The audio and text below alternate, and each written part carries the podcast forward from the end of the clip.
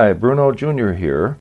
Our podcast, Busting Addiction and Smiths, is sponsored by SafeHouseRehab.com. SafeHouse believes that traditional treatments fall short of the needs of clients who face the modern problems of addiction. Modern problems need modern solutions. Multiple addictions, multiple relapses, multiple triggers, and cheaper and more powerful street drugs set up unprecedented challenges facing treatment centers. What is needed is a more sophisticated approach a better way forward. There are three reasons to choose our progressive modern treatment program. One, a more sophisticated intake process. Two, technology proven to enhance recovery. And three, the most robust aftercare program in our sector. To learn more, visit us at safehouserehab.com.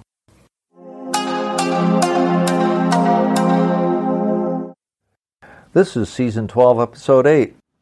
And I call this episode Is Your Faulty Thinking Leading to Depression? Question mark. You know, it's hard enough to having an addict or alcoholic in your family, even if you've been attending Al Anon meetings to help you liberate yourself from the worst effects of this disease. What happens to those of us who have to deal with the unpleasant reality of having addiction living in our family, whether the addict or alcoholic is living under the same roof or not, is that our self esteem takes a big hit. We blame ourselves for being the cause of the disease if we even acknowledge it as a disease at this point. We despair when we find we cannot control it, and we dream of a cure. We also succumb to faulty thinking that could lead us down the path toward a clinical depression, and believe me, that is a dark place to live. I've been there, it lasted about six months, and I plan to never go back there again. So let's examine the different ways that we talk to ourselves. This will give us some insight insight that we might need to get us from negative thinking to realistic thinking. This isn't an attempt to change our thinking to happy talk or to thinking positive, both of which are not going to get us really anywhere, as they deny the reality of our situation. In an important book called Feeling Good, authored by Dr. David Burns, he introduced the concept of cognitive therapy way back in 1980 to help understand and treat depression without the use of medication. And his findings now shape virtually all of the cognitive approaches and therapies of all types today. Much of, what I state here today is sourced from the good doctor's work and his insights. There's a powerful principle at the heart of cognitive therapy and that is that your thoughts have much more to do with how you feel than what is actually happening in your life. Keep that in mind as we discuss better ways of thinking that could lift your gloomy outlook so that you'll be able to see the truth and sunlight at long last. The idea that how you think is at the heart of how you feel is not a new idea at all. In the Old Testament, there is this passage For as he thinks within himself, so he is. Or go forward a couple of thousand years, and you can read in Hamlet for there is nothing either good or bad, but thinking makes it so. Thank you, William Shakespeare. When we tend to blame our situation for how we feel, this has the tendency to make us victims, because, as Dr. Burns says, we think the causes result from something beyond our control, when in fact there is a lot you can do right now that is within your control, and that is you can learn to change the way you think about things, and you can also change your basic values and beliefs. Contrary to the beliefs of psychiatry, which hold that depression is an emotional disorder, the research Dr. Burns undertook reveals that depression is not an emotional disorder in the very least. It is caused by a cognitive uh, thinking disorder. He says that every bad feeling we have is the result of our distorted negative thinking. Illogical, pessimistic attitudes play the central role in the development and continuation of all our symptoms. Illogical. Here's the perspective that an accomplished young woman expressed one time. Every time I become depressed, I feel as if I've been hit with a sudden cosmic jolt and I begin to actually see things differently. The change can come within less than an hour. My thoughts become negative and pessimistic. As I look into the past, I become convinced that everything I've ever done is worthless. Any happy period seems like an illusion. I become convinced the real me is worthless and inadequate. I cannot move forward with my work because I've become frozen with doubt. But I can't stand still because the misery is unbearable. I know exactly how she feels. It's hard enough dealing with the chaos that surrounds a home with addiction at its center because the addiction takes over and it sucks up all the good oxygen. There seems little room for those of us who feel responsible for the welfare of everyone in the home, except that we leave our, our own welfare out of it. And because we feel hopeless, we become depressed.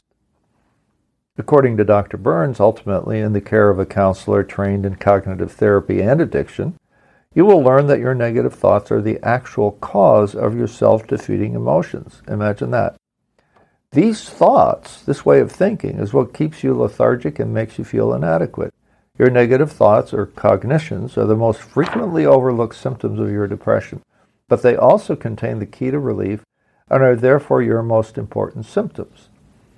Let's review the list of symptoms that characterize the faulty thinking that leads to the experience of depression. Dr. Burns calls these definitions of cognitive disorder, or what I call faulty thinking. See if you show signs of this kind of thinking, recognizing now that when you indulge in that kind of thought process, it is not doing you any good and there is a way out. And we're all susceptible to some form of faulty thinking. Let's start with number one all or nothing thinking. This refers to the tendency to evaluate your personal qualities in extreme black or white categories. That's the basis of perfectionism. It has you fear any mistake because you will see yourself as a loser. But it's also a source of procrastination. In other words, if I can't do it perfectly, why do it at all? When you see life only in black and white terms, there is little room for the reality of accepting various shades of gray, which is the space where most of our lives play out. Not in shades of gray exactly, more like a full rainbow of colors. Number two, overgeneralization. Amped up pain of rejection is generated almost entirely from overgeneralization. A personal affront to most of us is temporarily disappointing, but cannot be seriously disturbing if your thinking is normal, if your thinking is rational. But let's say if a young man with a cognitive disorder gets turned down when asking for a date, it leads him to believe that he will always get turned down because all women are exactly alike and therefore will always turn him down. Overgeneralization. Three, mental filter. This one's fairly easy to understand as we all have this aspect of perception from time to time. When you're depressed, you wear a special pair of eyeglasses that filter out anything positive. Dr. Burns calls this selective abstraction. It's simply a bad habit that can cause you needless anguish because it invariably presents a warped view of the world. Number four, disqualifying the positive. This is one of the most destructive forms of cognitive distortion, and it is common in addictive families whose head of, of household, usually mother, suffers from one of the most painful effects of addiction, and that's devastated self esteem. This trait arises from the belief that you are second rate, not deserving of success, and if a bad thing happens to you, it only proves what I've, quote, known all along. Or if something hap- good happens to you, it was a fluke, it'll never happen again. You belittle compliments, believing them to be insincere. We're all prone to filter out some good things from time to time. That is very different from behavior that consistently discounts, disqualifies, even trashes the positive things in life. These negative types of responses to life remove its richness and makes things appear needlessly bleak. Number five, jumping to conclusions. Well, we all do that, but it doesn't describe how most of, the th- most of us think most of the time. This type of thinking makes you arbitrarily jump to a conclusion that is simply not justified by the facts of the situation. Here's an example. An example is mind reading where you make the assumption that people are looking down on you when there is zero evidence to support it. Another example is the idea that you can predict the future in a negative way, as in I'm, I'll always be depressed and dysfunctional, so I'm leaving my career. Example of bad decision based on faulty thinking. Number six is what I call the binocular effect. This isn't really funny, but in a way it's funny. This is when you magnify the bad stuff or what you think is horrible when it might just be an irritation, and then you turn the binoculars around and you can barely see the good things in life and or about yourself. A small error becomes a raging blaze in the binoculars, while a bless- blessing raised just a shrug if you turn the binoculars around. Number seven, emotional reasoning. It is important for depressed people to understand that feelings are not facts. There's a long list of things that qualify here. Examine the truth of assumptions like, I feel like a dud, therefore I am a dud.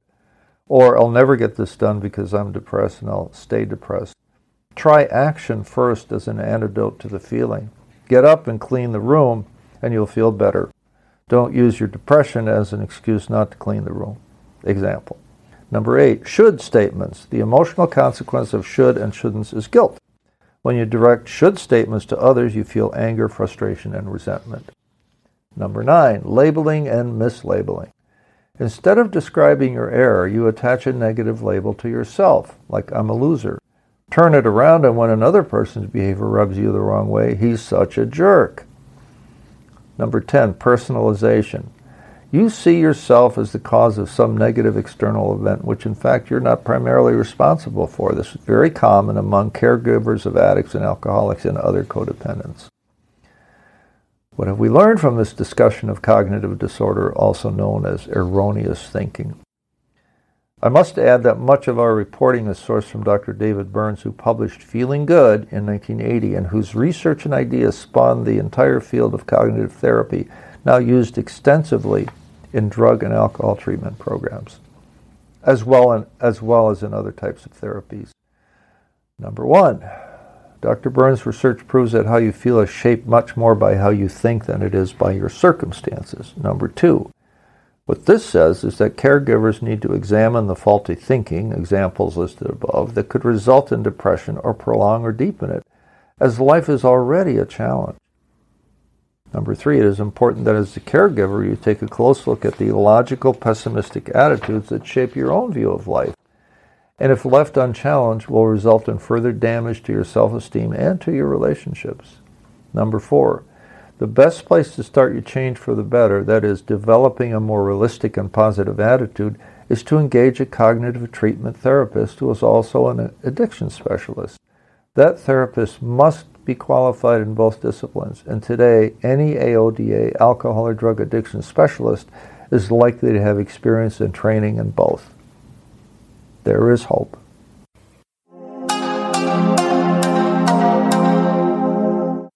Our podcast is sponsored by SafeHouseRehab.com, a modern approach to recovery. To learn more, visit us at SafeHouseRehab.com.